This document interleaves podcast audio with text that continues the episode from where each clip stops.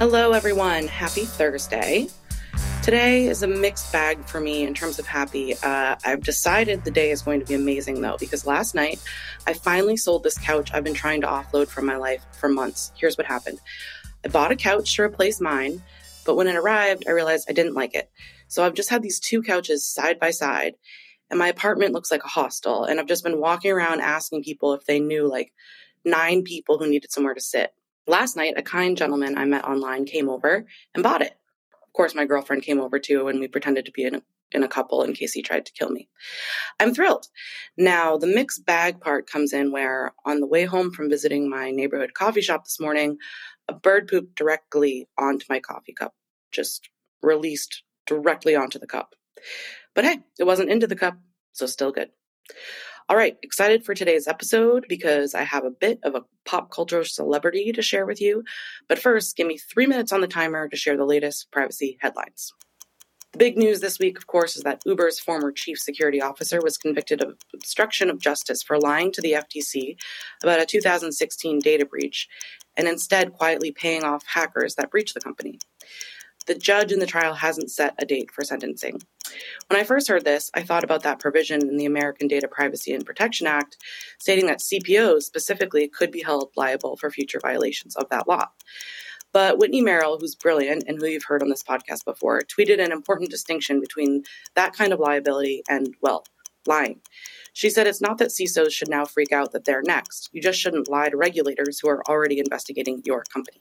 The Washington Post reported on this story, interestingly, that this could be the first and last criminal case against the C suite over a hack because, quote, in the five years since Sullivan was fired, payoffs to extortionists, including those who steal sensitive data, have become so routine that some security firms and insurance companies specialize in handling the transactions, end quote.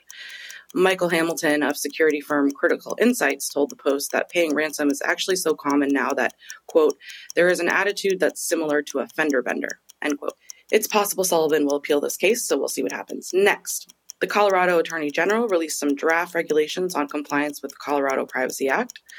I asked FPF's Keir Lamont and my old pal at Husch Blackwell, David Stauss, to talk about the high level points. I've got a blog post coming out on that. But, and for sure, check out David's blog on this. He's got all the details. But the headlines for now are on the expansion of what's to be considered sensitive data, a much more onerous DPIA process, kind of similar to what we see in the California Children's Code, and seemingly a diversion on acceptable global opt outs, an expansion really. The AG is asking for comments up until February when it will hold its first public hearing on this. Finally, Google has settled for 85 million with the state of Arizona for allegedly tracking users' location with deceptive and unfair practices to sell advertisements the Arizona Attorney General's office has announced. USA Today reports that the Attorney General started investigating whether Google was misleading consumers on how it was tracking and using their location data based on a 2018 AP report alleging as much. So in May 2020, Arizona's AG sued Google for allegedly tracking people's location, even if they were told to stop when users turned off the location tracking. Okay, on to today's episode. Have you seen The Great Hack on Netflix? If not, you must. Obviously, we all know about the Facebook Cambridge Analytica situation. Although Cambridge Analytica is now dead, dead, so dead, Facebook's just now settling lawsuits filed as a result. To refresh your memory, Facebook sold 87 million users' data to Cambridge Analytica to help target users with information or misinformation and get Donald Trump elected president in 2016. It was a massive, explosive revelation, and at the center of it really was Professor David Carroll. Carroll will explain in detail, but basically, it was his experiment to legally challenge UK based Cambridge Analytica to provide the data it had on file about him, an American, under UK uh, data privacy law. And he wanted to find out what he could find out, and that was essentially the beginning of the end for Cambridge Analytica. A Wired profile said it well, so I will borrow. In a profile of Carroll, it said, quote, but if he won, Carroll believed he could prove an invaluable point. He could use that trove of information he received to show the world just how powerless Americans are over their privacy. He could offer up a concrete example of how one man's information, his supermarket punch card, his online shopping habits, his voting patterns, can be bought and sold and weaponized by corporations and even foreign entities trying to influence elections. But more importantly, he could show what's possible in countries like the UK, where people actually have the right to reclaim some of that power. He could prove why people in the United States who have no such rights deserve those same protections. End quote. So this chat, it really gives me college professor vibes since after all, Carroll is a professor by trade at Parsons in New York City. So I really just sunk into the, this one and imagined I was back in a classroom setting, philosophizing on the importance of privacy to democracy itself with this professor. Hey, I'm in Austin next week. My team will be there. We're speaking at the event and exhibiting, and it's very possible that I'll be recording a podcast from the conference itself with a handy little portable recorder I've got. So if you're at PSR and you want to chat, either on the podcast or off, let me know. Maybe you can come on the show for a hot second. Love you. Talk soon.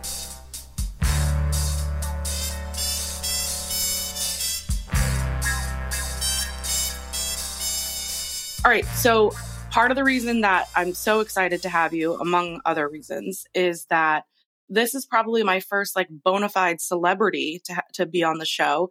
Um, can you tell us a little bit about uh, why you're a celebrity? How did that happen?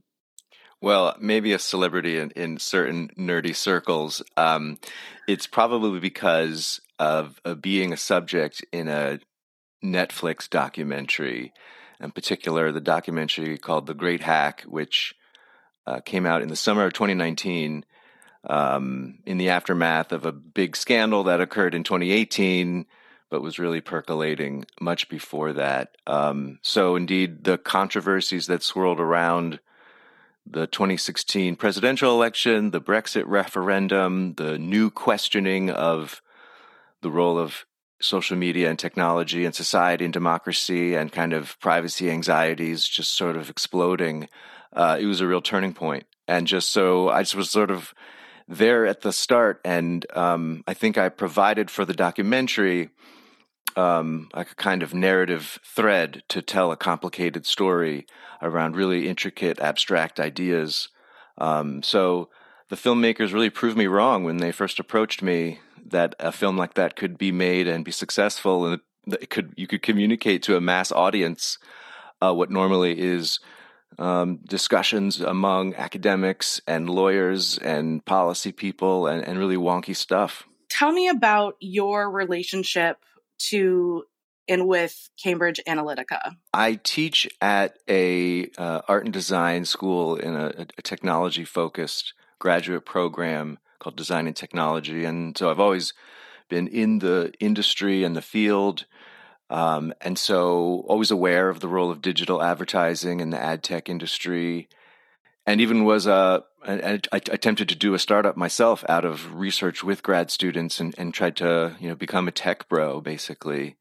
And that business failed but i really learned the industry. I learned about the ad tech industry and the publishing industry and the data supply chain the lumascape all that stuff as a function of becoming an entrepreneur but also as a an educator to to, to teach uh, students who want to go into the industry what what it is they're getting into. So um, and so that was why I was primed to be looking at digital in the 2016 election cycle. Cambridge Analytica was on people's radar as like this is the Republican answer to the Obama digital machine. Um, and so it was of interest to me um, related to that. And I also was making a voice on social media, particularly Twitter, as a kind of you a, a, rare American who was worried about the data privacy practices of the industry, and that caught the attention of European re- researchers and activists. In particular, one person, Paul Olivier Dehaye, um, a, mathematician um, who is uh, based in Switzerland, and he was a kind of pioneer of using European data protection law to um, get companies to disclose user information. And he was actually looking for an American to test out a hypothesis about Cambridge Analytica. And because I had sort of been online worried about privacy, he convinced me to do it. And what he convinced me to do is even before Trump was inaugurated, uh, we put in a data request uh, using uh, UK law in particular. And the point of the request was, you know, to see what would happen. If they gave data, then it would prove that data was exported out of the United States and into the United Kingdom. and therefore UK law would apply, which would be a remarkable occasion. I would guess, perhaps, hopefully, the first time that US voter profiling data was internationally transferred as a function of the official campaign.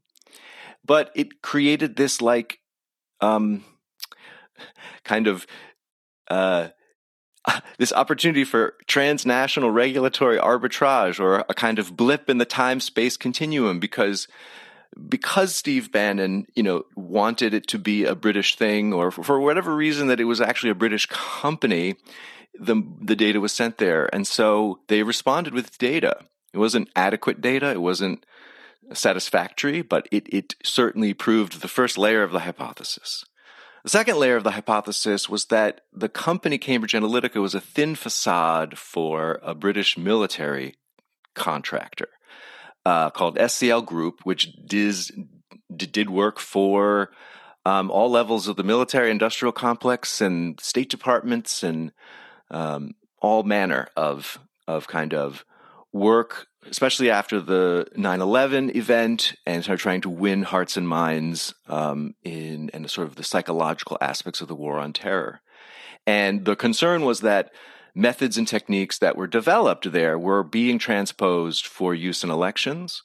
And so simply by asking for the data, we proved that second layer of the hypothesis because um, the email address that gave me the data was not from Cambridge Analytica. It was from SCL Group. And the, signatory on the letter was not a, a director of, a, from Cambridge Analytica, but rather a man named Julian Wheatland, who was a director of the, the parent company. And he, in fact, appears in the documentary on Netflix, The Great Hack. He's the only Cambridge executive that appears willingly in the movie.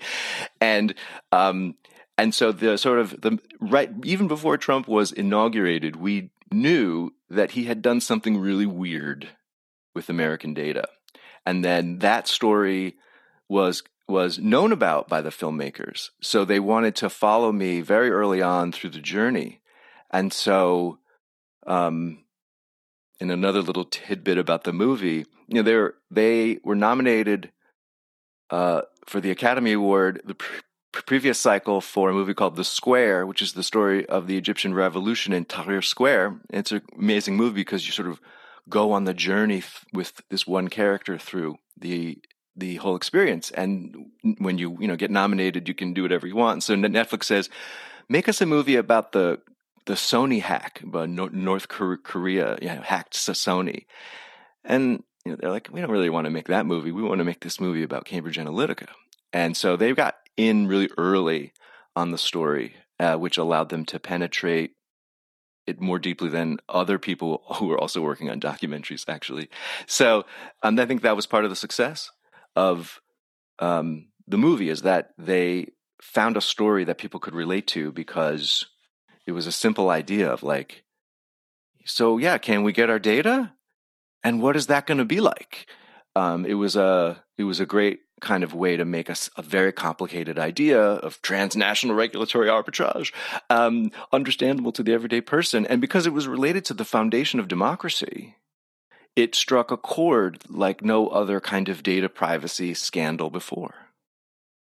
And it, I mean, you must feel kind of good about it. I mean, it, to me, and maybe I misunderstand the situation, but that really spurred on what would eventually become the end of Cambridge Analytica, right? That was essentially the outcome.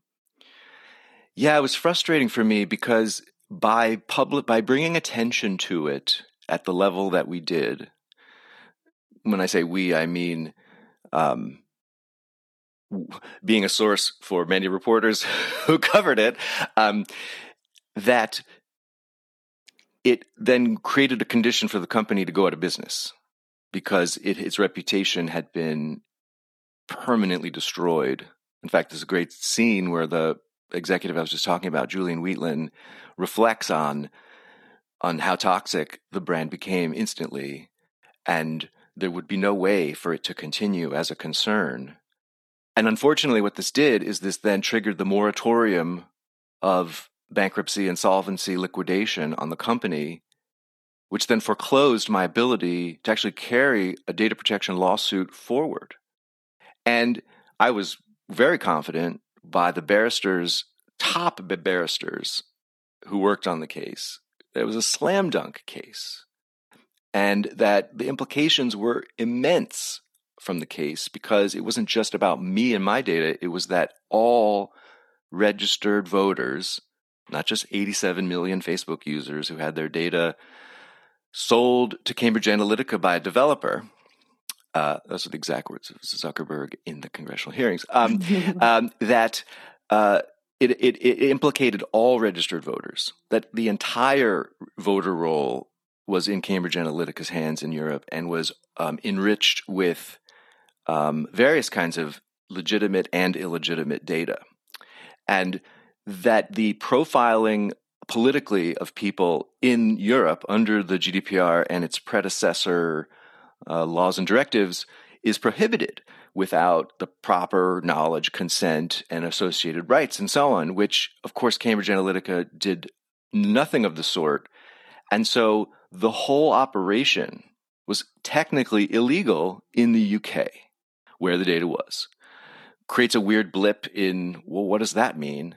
And of course, the bankruptcy liquidation meant we couldn't really litigate that out. What instead got litigated, what the judges allowed to happen, was because I had filed a lawsuit and filed a complaint with the regulator in the UK, the Information Commissioner's Office, who was the register, which had, you know, the registered data controller for Cambridge Analytica was this SCL Group company. So, again, the first data request sort of validated that the that their the, the UK data cops would be on this beat.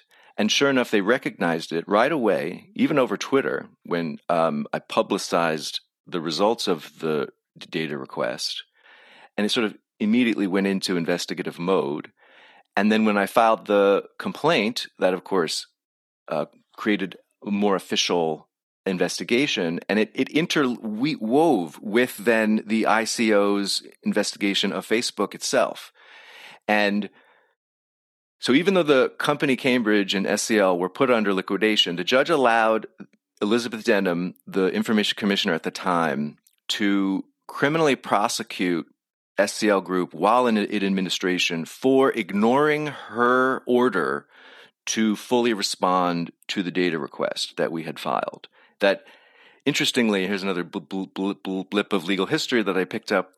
The law that I used was the UK Data Protection Act of 1998. So it was pre GDPR, actually.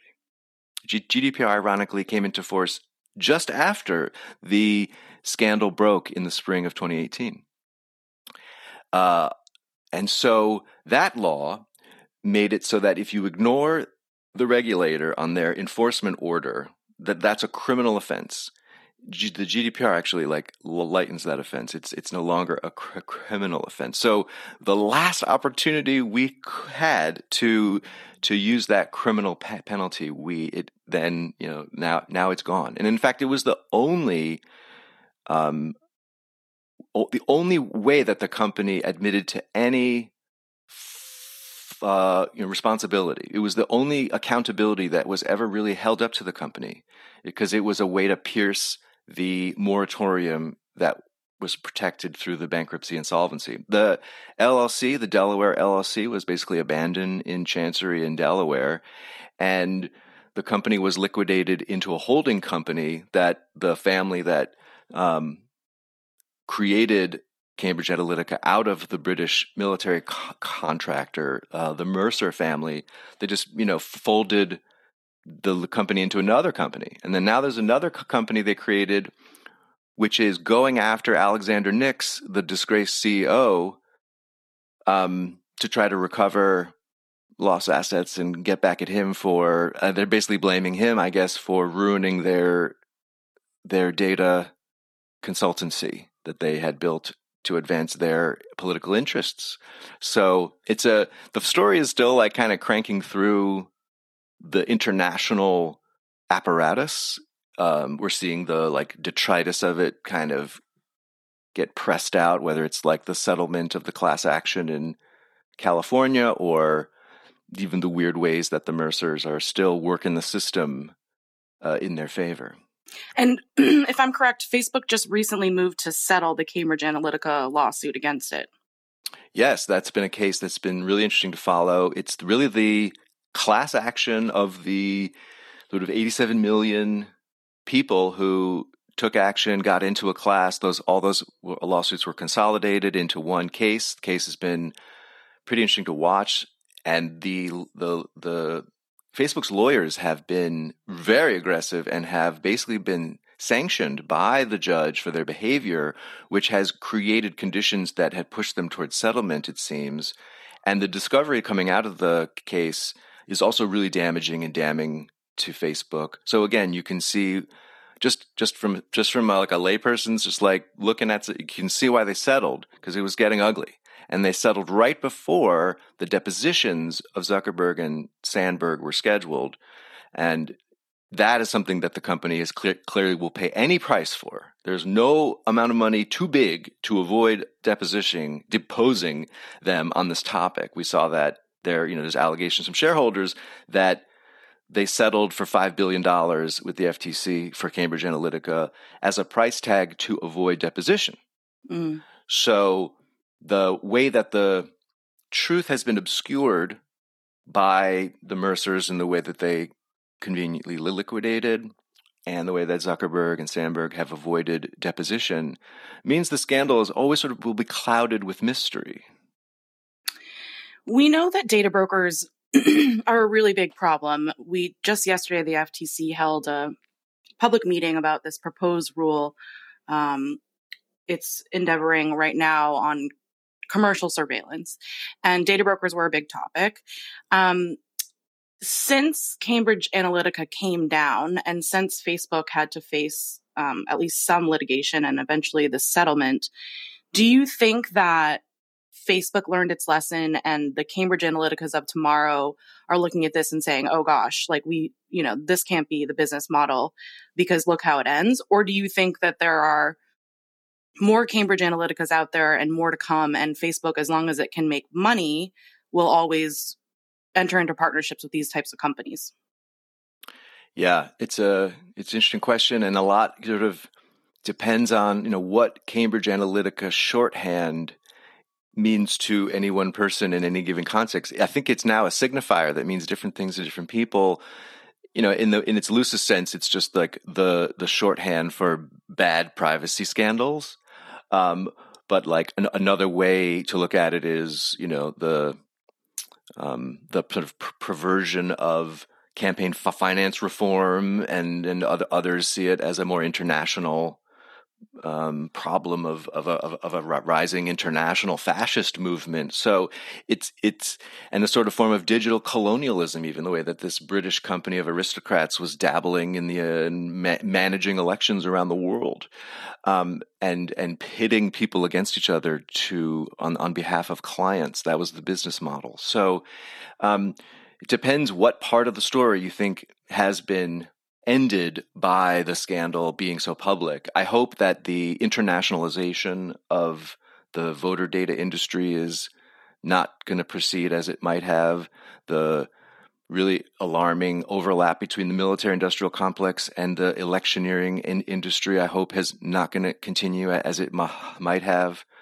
But then the question of, you know, the practices of campaigns, is that going to be any different? And probably not, because Cambridge Analytica was really just employing industry best practices at the time with regards to the way that it did targeting and data brokering and profiling and used tactics that you know on the baseline were just what everybody does in campaigns. What they did differently were the elements that were more nefarious that we know about in addition to using essentially illegal data um, you know that that t- that tainted the the whole ca- campaign because of this like illegal data set that that really did infiltrate the whole RNC operation, I believe. And so, um, I don't think that it's going to change how elections are. T- uh, you know what? How like advertising technology and social media technology is used to do elections. That's not really changing, um, but it also has changed the appetite for regulation and laws. And so the what's most significant is the effect of these laws on the underlying ad tech business.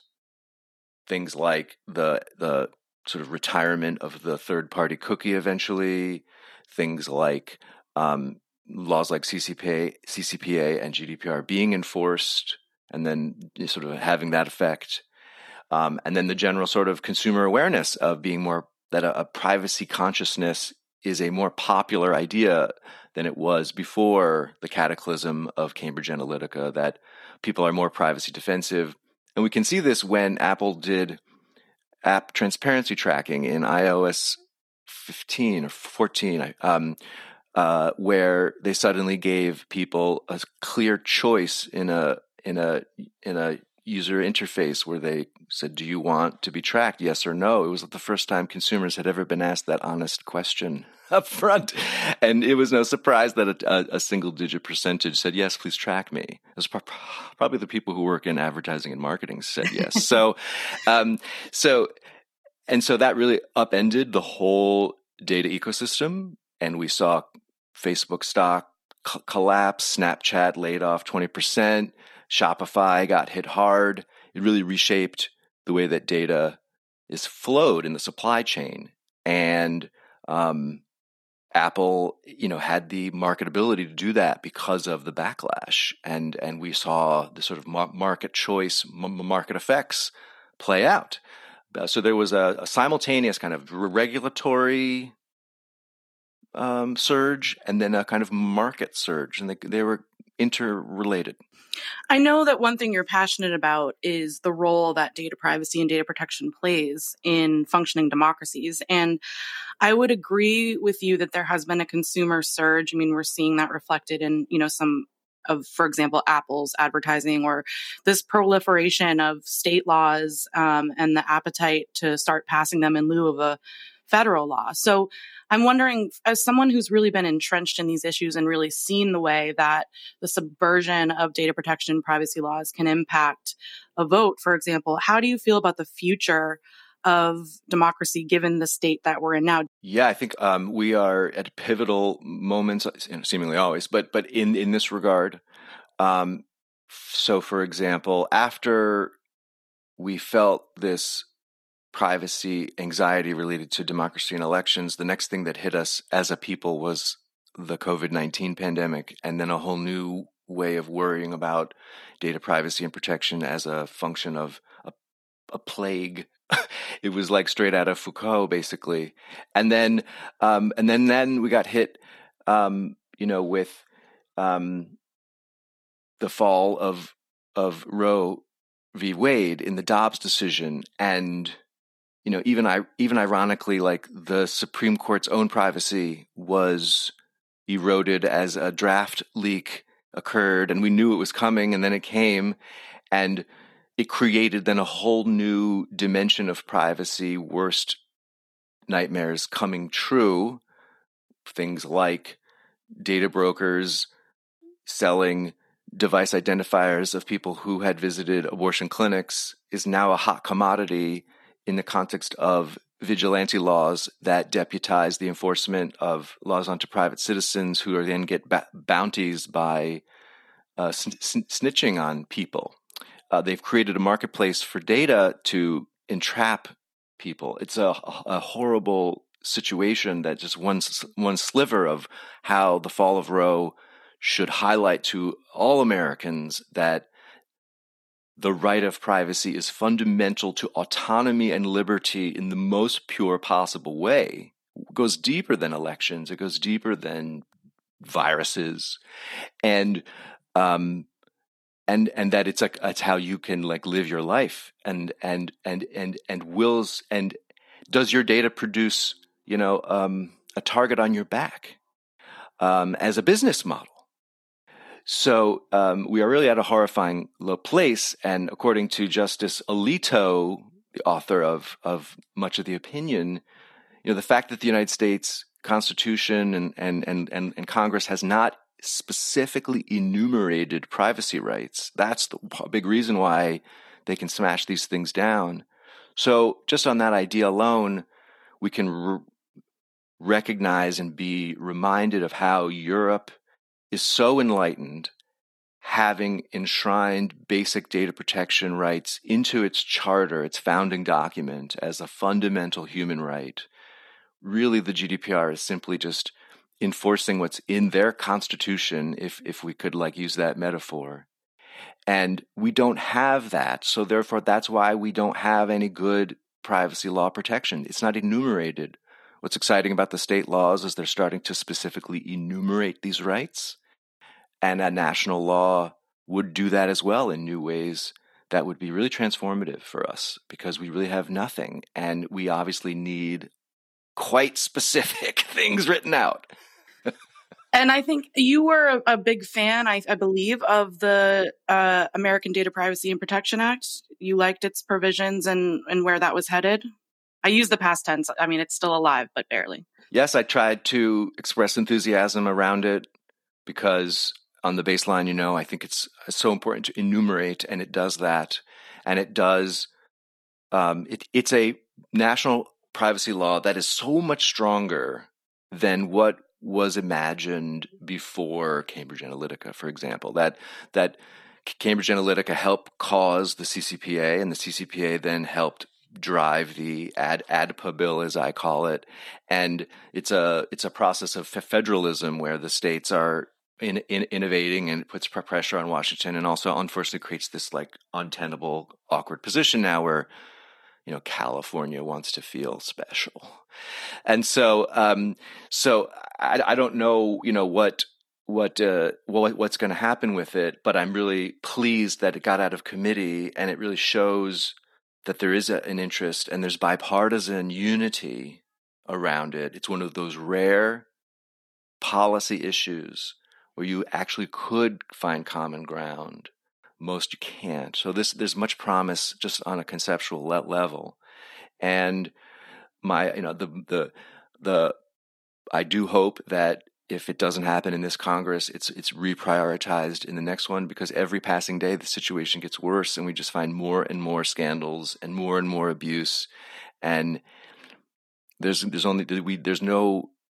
we don't we just need the rights to be instantiated and then a whole kind of new regime of protecting them. And yes, it's going to be super expensive for business. Yep. It's going to cost a lot of money to re architect platforms. Yep. And lawyers are going to make a lot of money. Yep.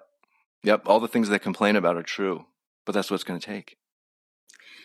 I'm wondering how you feel about enforcement these days because I think, you know, once the GDPR passed, everyone sort of thought that like the day after it passed, like May 20, I think it passed on May 25th or it came into effect May 25th, 2018, everyone thought like May 26th, like, you know, someone's totally screwed. Uh, and then the, the, process happened a lot more slowly than I think people expected. These investigations take time. They involve, negotiations with fancy lawyers and, you know, uh, the DP, the Irish Data Protection Commissioner, you know, with so many tech companies headquartered in Ireland, in Dublin, has taken a lot of heat for that. We're starting to see now, I think, the what, what people had uh, what's more in line with the expectations folks had about GDPR fines. Um, most recently, we saw that Instagram uh, got fined $400 million.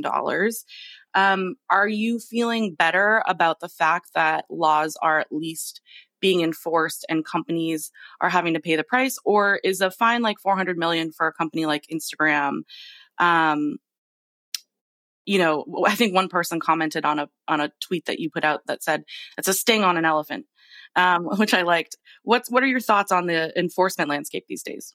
Sure. I mean, as I, I mentioned earlier, there are certain you know regulatory escape hatches that uh, money is no object, such as executive depositions. So there is a calculus of cost of doing business with all of this stuff. Um, absolutely, and um, you know, at what point do the fines um, just sort of institutionalize the behavior. I, you know, think it's an interesting point. Certainly, the GDPR ratcheted things up so by a, a sort of order of magnitude. Um, that's quite significant. And then the one you mentioned about uh, Instagram, it's such a narrow, um, actually violation. It's just a tiny slice of of their problems. It just looked at like, I, I understood it, like just that that kids' accounts were public by default and they could be converted to business accounts, which spilled out their personal data. This is a very popular thing that that that young girls do. Very popular. And and I know this. And and so Wait, tell me more about that. That kids will convert were converting their Instagram accounts to business accounts for the additional features that the business account got and the way that they could circumvent like other kinds of protections that were put on them. So, and it, as a result, like it sort of spills out personal data as you would think a business would want their information out there, certain things like phone numbers and such. So, a real mess, uh, and a and a and a and a kind of loophole that you know of course they knew was going on. I mean, there's no way they wouldn't know this. And and so, you know, so they they got that that fine is just really for that. There's so many other things they could get nailed for. So um, I think that also gives me hope that they're taking kind of surgical approaches with like what they can do. They can like they're that's obviously we can get support behind like that's just negligence or just bad growth hacking. You know. I wanted to talk about the course dark data and, um, you know, given that you have such rich experience in this um, and are coming at it not as a pra- privacy practitioner, where I think it's sometimes difficult to convey to people the really big picture, you know, you kind of get stuck in the operational details and you lose the narrative of like, why does this actually matter? Who is actually being harmed? um, or what is actually being harmed. And so I'm curious as you teach your course, Dark Data, first of all, I'd love for you to just tell us briefly um, what that's all about. And yeah, what do you tell the students who are interested in working, you know, in industries uh, that would, you know, it, in related industries moving forward? Mm-hmm. Yeah. Uh, yeah, so this class Dark Data is a, a seminar that I teach uh, at Parsons. It it really tries to be the class that maybe people think I'm teaching in the movie The Great Hack. um, Do it, students come to you and they're like, I, I took this class because I saw the documentary? Um, that that has happened, uh, but it's also happened where I like on the first day I like has anybody heard of the Great Hack and not a single person raises their hand. So both things happen actually, okay. um, but it all depends on the algorithm if uh, they've been recommended the movie or not. Fair, right? fair, yep. touche, Yeah. So the class, um, you know, is really like you said, it's it's by a non privacy practitioner for non privacy practitioners really targeted at yeah people who will be adjacent or in the industry in different ways you know the sort of prototypical student is like someone who will go into ux at one of these companies and will be mm-hmm. like designing the the interfaces that are the, the, the manipulation right on the surface the the or the way that that data is converted into behavioral preferences and yeah, be, so behavioral nudging. So yeah. the sort of the people who are responsible for you know designing so-called dark patterns, the UXs that make you do what you don't want to do, mm-hmm. and so you know. But there's also other kinds of students. Um, I have students from all over the university this semester, um, different kinds of pro- programs. Um, who you know, there's such a wide interest in the issue, the, the idea that like data and privacy is quite central to different parts of society that people hadn't realized before. So anth- anthropologists are just as interested as a textile designer. I mean, mm. it's really it's really remarkable. Mm. And so um, so I have this great variety of students. The course is broken into two parts. Uh, act one is like figuring out the history and the defining the terms and like really figuring out the basic concepts. Things like, um, you know, um, the attention economy or visual surveillance or the origins of surveillance, you know, out of colonialism or racism, and also trying to locate, you know, how algorithmic bias, you know, will become is is a major issue. The ethical issues fraught this are all structural. So, you know, kind of laying the groundwork for that. And then the second part of the class is an international comparative study. So we look at the US versus the EU and try to figure out, like, learn the differences as a way to figure out what's going on. And then we look at India and China, also very different, but different from the other two. So, like, what are the four dominant models? Mm. How do they differ from each other? And then we also look at the rest of the world, use that term because that's like what Facebook uses. and, and, and, and this gives the students a kind of a, a, way to be internationally aware and and use like through comparison you understand the differences are the the contours that you have to find. Um, and so and then we publish a zine basically like a di- digital zine at the end of the semester and the students really are they do the they, they do the design they, they, they write the articles they, ed, they edit it. I'm just sort of the publisher. And um, and that's part of the class putting the work out there doing it in public as opposed to like a paper that you know just you and the ta reads or whatever. It's it's much better i think to put these ideas out there uh, and to make work that you want to put for the public. That was a big lesson for cambridge analytica to me that you just do the work in public and then that's how you engage. You just got to you just radical transparency with your methodology